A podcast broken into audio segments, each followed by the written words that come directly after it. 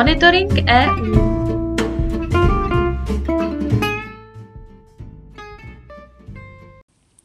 Zastoupení Jihomoravského kraje při Evropské unii vám přináší i tento týden ty nejnovější informace o dění v EU.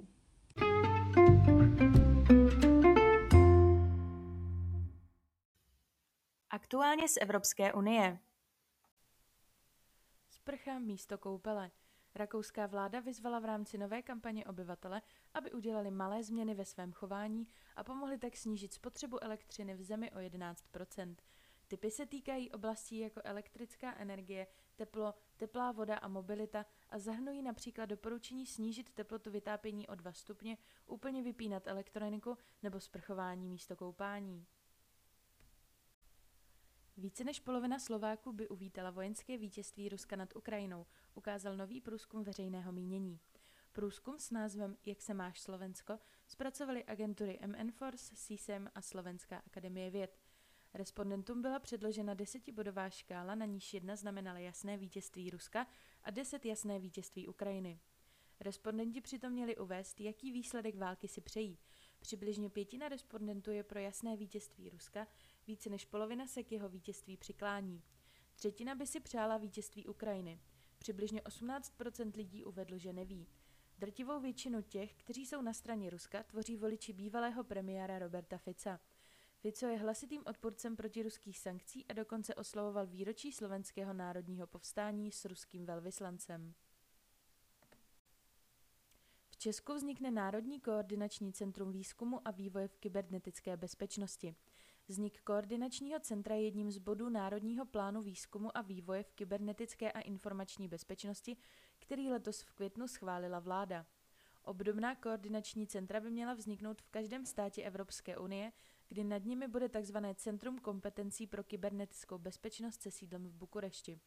Koordinační centrum má mít řadu cílů, například zprostředkovávat podporu žadatelů o finanční prostředky z rámcového programu Evropské unie, šířit vzdělávací programy v kybernetické bezpečnosti či posílit spolupráci mezi soukromým, akademickým a veřejným sektorem.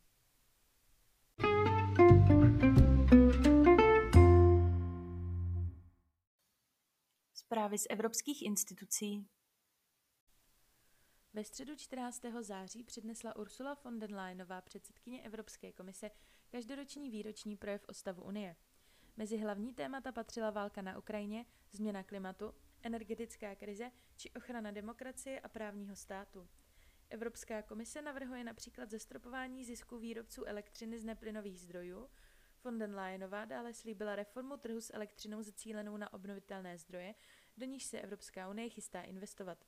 Podpora 100 miliard eur bude také směřovat na obnovu ukrajinských škol. V reakční debatě, která následovala po projevu, vystoupil také český ministr pro evropské záležitosti Mikuláš Beck. Zmínil podobnost priorit českého předsednictví v Radě EU s prezentovanými prioritami Ursuly von den Leyenové. Za hlavní úkol a cíl české reprezentace označil řešení energetické krize a zmírňování negativních dopadů rostoucích cen energií na obyvatele. Na zasedání ve Štrasburku byla přítomna také Olena Zelenská, které se dostal ovační potlesk celého sálu Evropského parlamentu. Projev o stavu Unie pronáší každoročně v září předsedat či předsedkyně Evropské komise v Evropském parlamentu.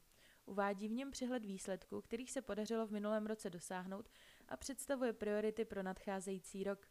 Dále v něm nastínuje způsob, jakým bude komise řešit nejnaléhavější výzvy, kterým Unie čelí a představuje možnosti budoucího vývoje Evropské unie. Kompletní zhrnutí projevu najdete na našem webu. Příležitosti Mezinárodního dne demokracie a Evropského roku mládeže zahájila Evropská komise činnost skupiny pro politickou a občanskou angažovanost mladých lidí, která má mladé lidi podpořit při prosazování demokracie na místní i celosvětové úrovni. Evropská komise je spolu s vládami Nepálu a Ghany, Evropským partnerstvím pro demokracii, konsorciem Afriktivist a Evropskou sítí mládeže pro demokracii jedním z vedoucích představitelů této skupiny. K jejímu ustanovení došlo na akci, na níž se sešli zástupci vlád, orgánů EU, agentury USAD, organizaci občanské společnosti, akademické obce a expertních skupin. Evropská komise navrhla, aby na trhu Evropské unie byly zakázány produkty nucené práce. Návrh se vztahuje na všechny produkty, tedy produkty vyrobené v Evropské unii a určené pro domácí spotřebu a na vývoz, i na dovážené zboží a nezaměňuje se na konkrétní společnosti nebo průmyslová odvětví. Návrh vychází z mezinárodně dohodnutých definic a norem a zdůrazňuje význam úzké spolupráce s globálními partnery. Vnitrostátní orgány budou na základě šetření oprávněny stáhnout produkty nucené práce z trhu EU.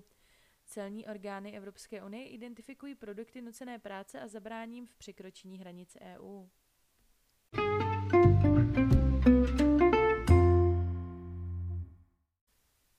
Zprávy z činnosti zastoupení Biobased Industry Consortium BIC je digitální platforma, kde mohou regiony a průmyslové firmy navázat kontakt za účelem uskutečnění společného zájmu. Platforma tak zprostředkovává snadnější přístup k finančním a investičním příležitostem na regionální úrovni. Dne 15. září proběhlo setkání pracovní skupiny pro přidruženou agendu zmíněné platformy s názvem Bioekonomie, které mělo za cíl vyzvat Evropskou komisi k představení nové zprávy o pokroku a doložených výsledků. V rámci setkání proběhlo také představení regionální platformy, která by měla usnadnit regionální financování mezi subjekty a vzájemnou výměnu biohospodářských politik mezi regiony.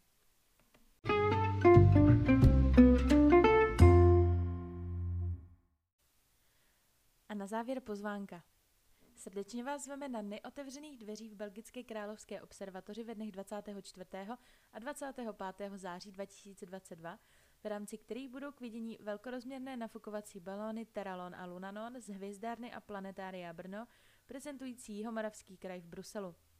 Akce je pořádána zastoupením Jihomoravského kraje při EU a jeho partnery v rámci českého předsednictví v Radě EU ve druhé polovině roku 2022. Motivy balónů symbolizují špičkový kosmický průmysl i vědu a výzkum v Jihomoravském kraji. Cílem této expozice je přiblížit roli Jihomoravského kraje a také Brna v rámci Evropského kosmického výzkumu a průmyslu. Od 22. září budou mít návštěvníci možnost zavítat také na výstavu Já chci být člověk, zpráva Arnošta Lustiga hvězdám a nejen jim, v planetáriu Královské observatoře. Tato mezinárodní putovní výstava nadačního fondu Arnošta Lustiga představí českou vizitku humanismu a univerzálních hodnot zakotvených v myšlenkovém odkazu spisovatele a svědka holokaustu Arnošta Lustiga.